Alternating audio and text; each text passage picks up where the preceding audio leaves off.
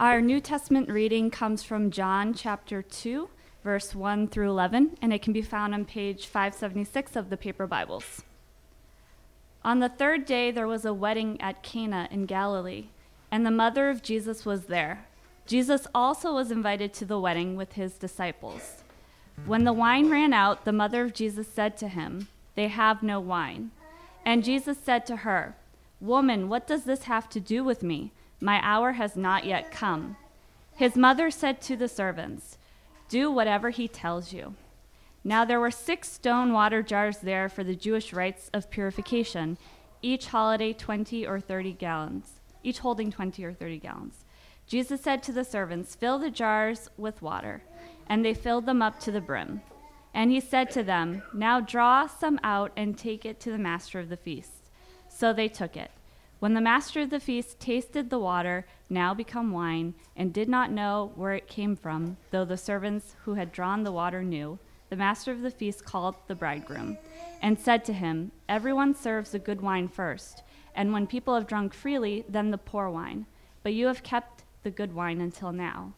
This, the first of his signs, Jesus did at Cana in Galilee, and manifested his glory, and his disciples believed in him. This is the word of God. Today, we are also continuing our sermon series through the book of John. And we now have finished kind of the Advent series on John chapter 1, and we're moving in to John chapter 2. And I think it's worthwhile for us just to stop for a moment and ask, what is the point of all this? What is the point of studying the entire book of John, and what is this book supposed to be about? What's its purpose? And the good news for us is Unlike a lot of the Gospels, uh, there, are, there are four of them Matthew, Mark, Luke, and John's the fourth. John very explicitly states to us what the point is. He tells us why he wrote this book and why he recorded these different signs that Jesus performed. He says at the end, John chapter 20, Now Jesus did many other signs in the presence of his disciples, which are not written in this book. But these are written so that you may believe Jesus is the Christ, the Son of God, and that by believing you may have life in His name. He said that He recorded the signs in this book so that we would believe Jesus is the Christ, and that by believing we would have life in His name. And that's what happens right here in John chapter 2. This first of Jesus' miracles, it says in verse 11, this is the first of his signs that Jesus did at Cana in Galilee and he manifested his glory, and his disciples believed in him. We have this account, this account of Jesus' first miracle, and it's meant so that we would believe who Jesus is. But let's be honest. It's, it's kind of murky what's happening here in this story. It doesn't immediately make sense, at least to me, why this is the thing that should persuade us to believe in Jesus. Um, of all the things that Jesus did, why would this be the first miracle that, that John gives us? Well, maybe we need to check our terminology first. I've been kind of throwing out the word miracle, but John doesn't do that as much. He prefers the word sign instead of the word miracle. He over and over again uses this word sign for a purpose. What is a sign? A sign is, is pointing to something. A sign is trying to tell us something. Signs have a purpose. They point somewhere. And that is certainly the case with this first sign of Jesus. This is a sign that's meant to show us something. This sign kicks off the Gospel of John because it is, is pointing us to all the rest of Jesus' ministry. It shows us the core of what Jesus came to do. You might even uh, put it this way that if you understand this first sign, you're going to understand all the rest of them. This first sign is the key to knowing what Jesus came to do and what he's all about. So, let's see what this sign shows us. It shows us three things. First of all, it shows us Jesus' superiority and authority. Secondly, it shows us Jesus' purpose. And thirdly, it shows us how we're supposed to relate to him. So first of all, it shows us his superiority and it shows us his abundance. Then it shows us his authority and his purpose. And then finally, it shows us how we're supposed to relate to him. So let's look at this and figure out all those things. How are we going to see this? Okay, let's start with his superiority and his abundance. A pastor friend of mine uh, once told me as he was as we were looking at this passage together a few years back, he said, "There's one detail of this first sign, the miracle at the wedding in, Gal- in Cana of Galilee, that we often overlook. There's one thing that we just kind of breeze over, and it has a lot of importance for us. It's something we need to instead zoom in on. Jesus, in the first miracle, is at a party. Jesus is at a party that had been going on for so long that they had run out of wine. And it's worth noting that, you know, there may have, they were, they were probably having a good time at this party. There, there may have been dancing at this party, right? Jesus could have been doing the, the, you know, ancient equivalent of, of, you know, watch me whip, right? now, now maybe that, that kind of borders on, on blasphemy, right? As I said, but I think that even is worth pointing out, right? We don't think of Jesus that way. And it's worth stopping to consider that the first picture we have of Jesus is as a normal person living life, going to a party, enjoying himself. Our perception of Jesus often has a major impact on how we perceive the whole Christian faith. Who you think Jesus is changes what you think it means to be a Christian. And our culture just doesn't really associate Christianity with joy. We don't seem to associate following Jesus with pleasure. We think Christianity is what? It's, it's serious business. It's being somber, right? Who are the greatest Christians? Well, of course, they're monks and they're nuns and they're people who spend 12 hours a day in silent prayer. That's what it means to be a good Christian. And that life's not attractive to us. That seems like a drag, right? Christians in the room, let's be honest. When you think about uh, the description of heaven as being a place where you're worshiping God for all eternity, don't you sometimes think, man, that sounds kind of dull? like, oh man, I better, I better do some fun stuff now because, oh, well, this passage starts off with this picture of Jesus at a party to prevent us from ever thinking that way again. It shows us first in the setting, just in the setting, that Jesus was not a joyless, emotionless man. But then as we start to look at the sign itself, we realize the point of this sign is to show us that following Jesus is anything but unfulfilling. Following Jesus is anything but dull. Well, how is that? How does this sign show us that following Jesus is not dull? Okay, well, what's the sign? Let's talk about it. It's in verses 6 through 8. It's pretty simple. They're at a party. The party has run out of wine, and so he goes and tells them to get these pots of water, and it's between 100 and 150 gallons of water that he turns into wine. And it says they take a sample out of it and they walk it over to the master of the feast. And read what happens in verse 10. The master of the feast tastes the wine and says, Everyone serves the good wine first. And when people have drunk freely, then the poor wine. But you've kept the good wine until now. In some ways, the point is very simple.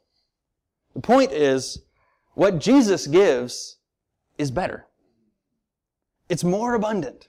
It's beyond compare to anything that came before it. Jesus has the good stuff, and he doesn't hold back.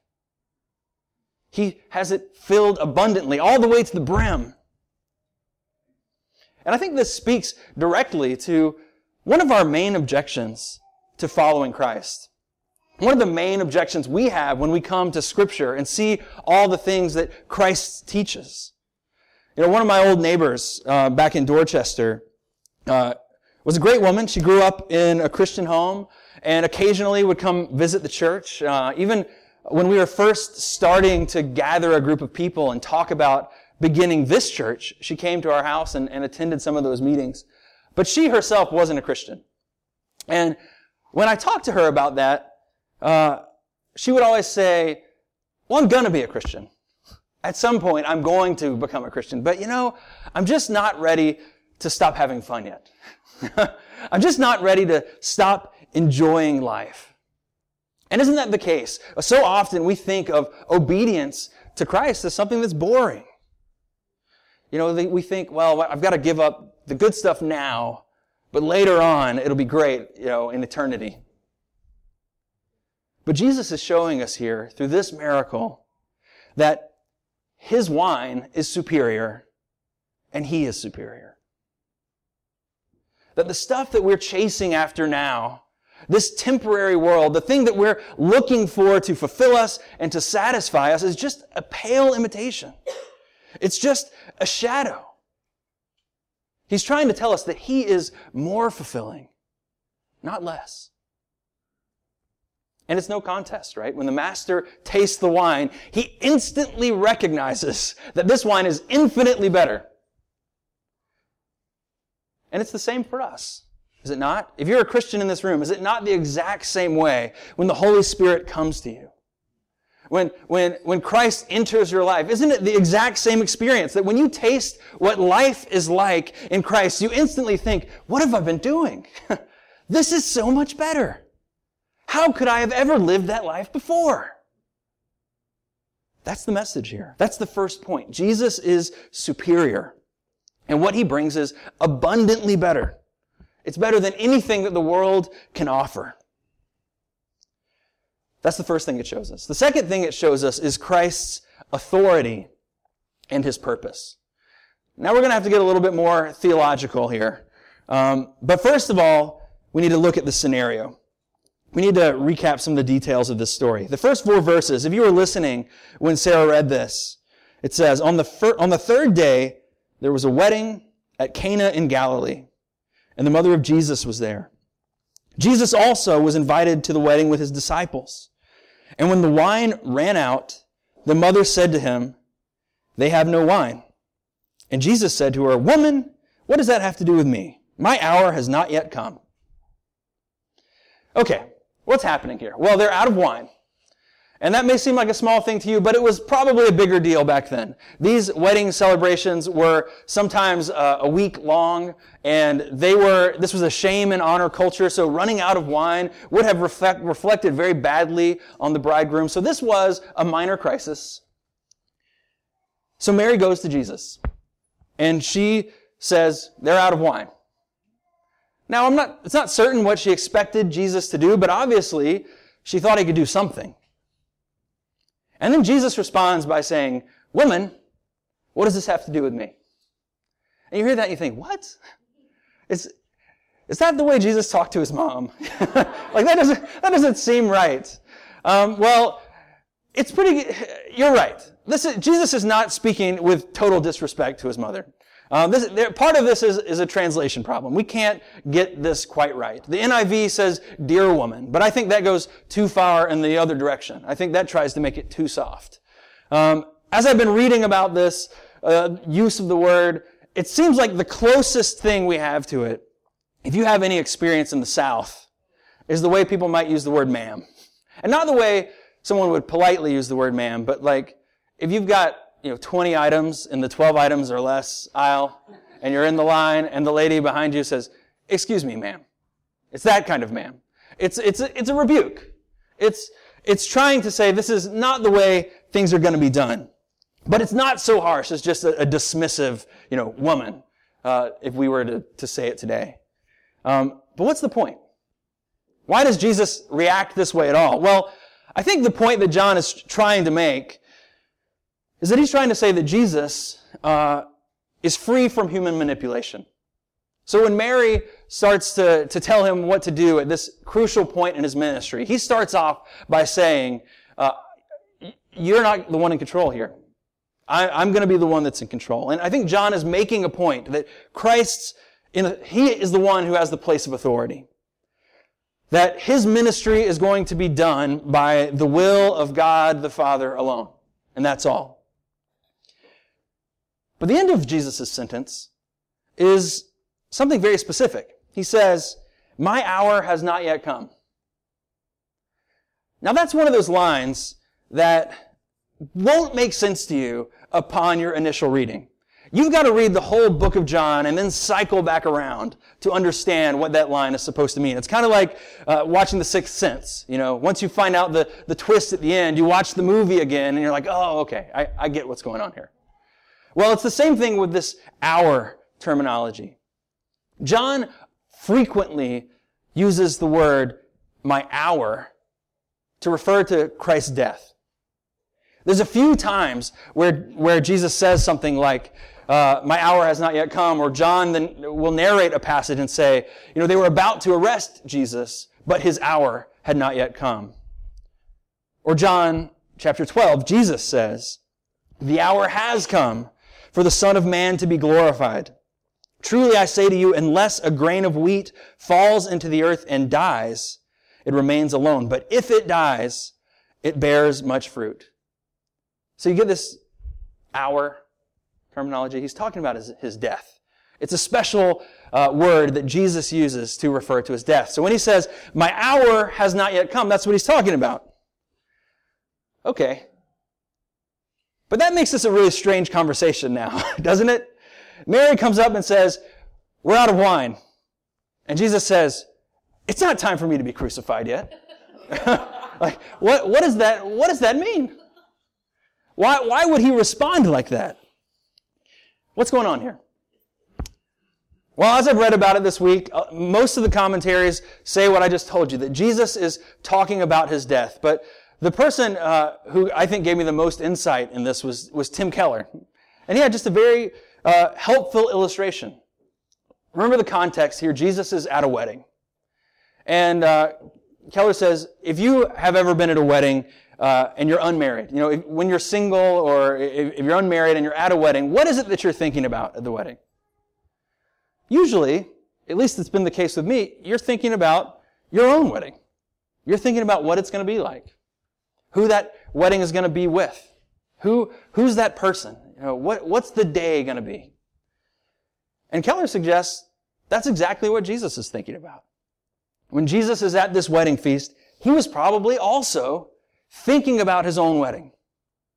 But the difference is he knew when that was going to be. We, we know about that from the book of Revelation. It tells us about the wedding supper of the Lamb. It gets recorded in Revelation chapter 19.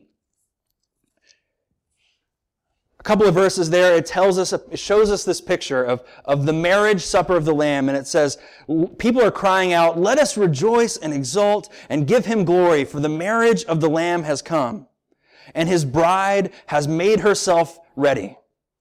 Now we know from scripture that, that the church is the bride of Christ.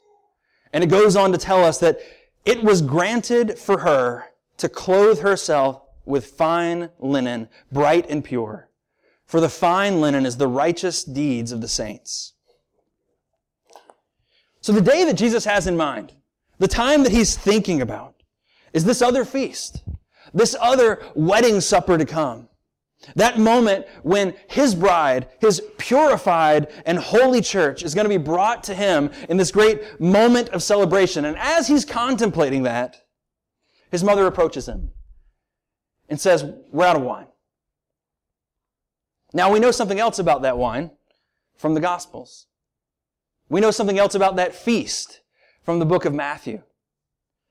If you remember, during the institution of the Lord's Supper, Jesus grabs the cup and it says, Jesus said to his disciples, drink of it, all of you.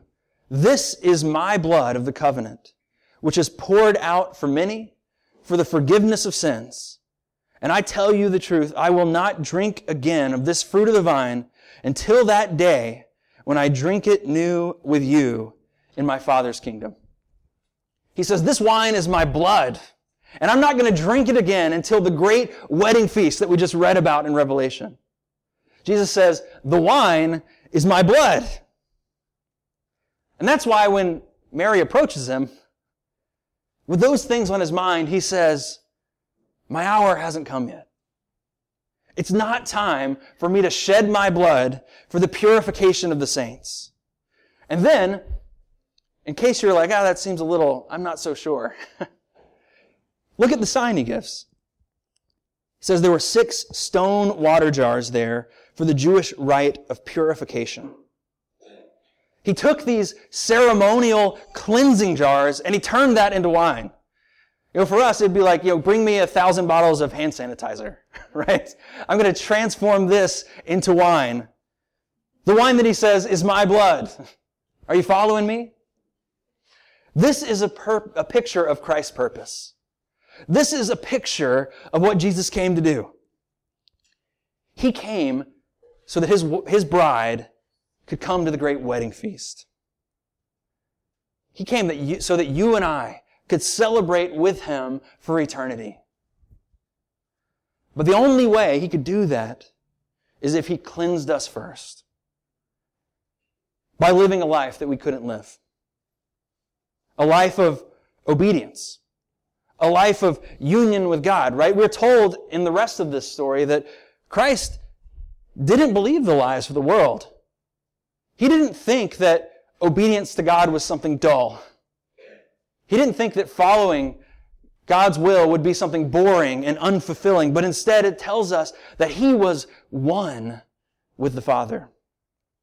He lived a life in our place, and then on the cross, he paid the penalty for our rejection of God, for our refusal to acknowledge him as Lord, for our constant decision to, to chase after other things instead of him and to live our life in pursuit of them.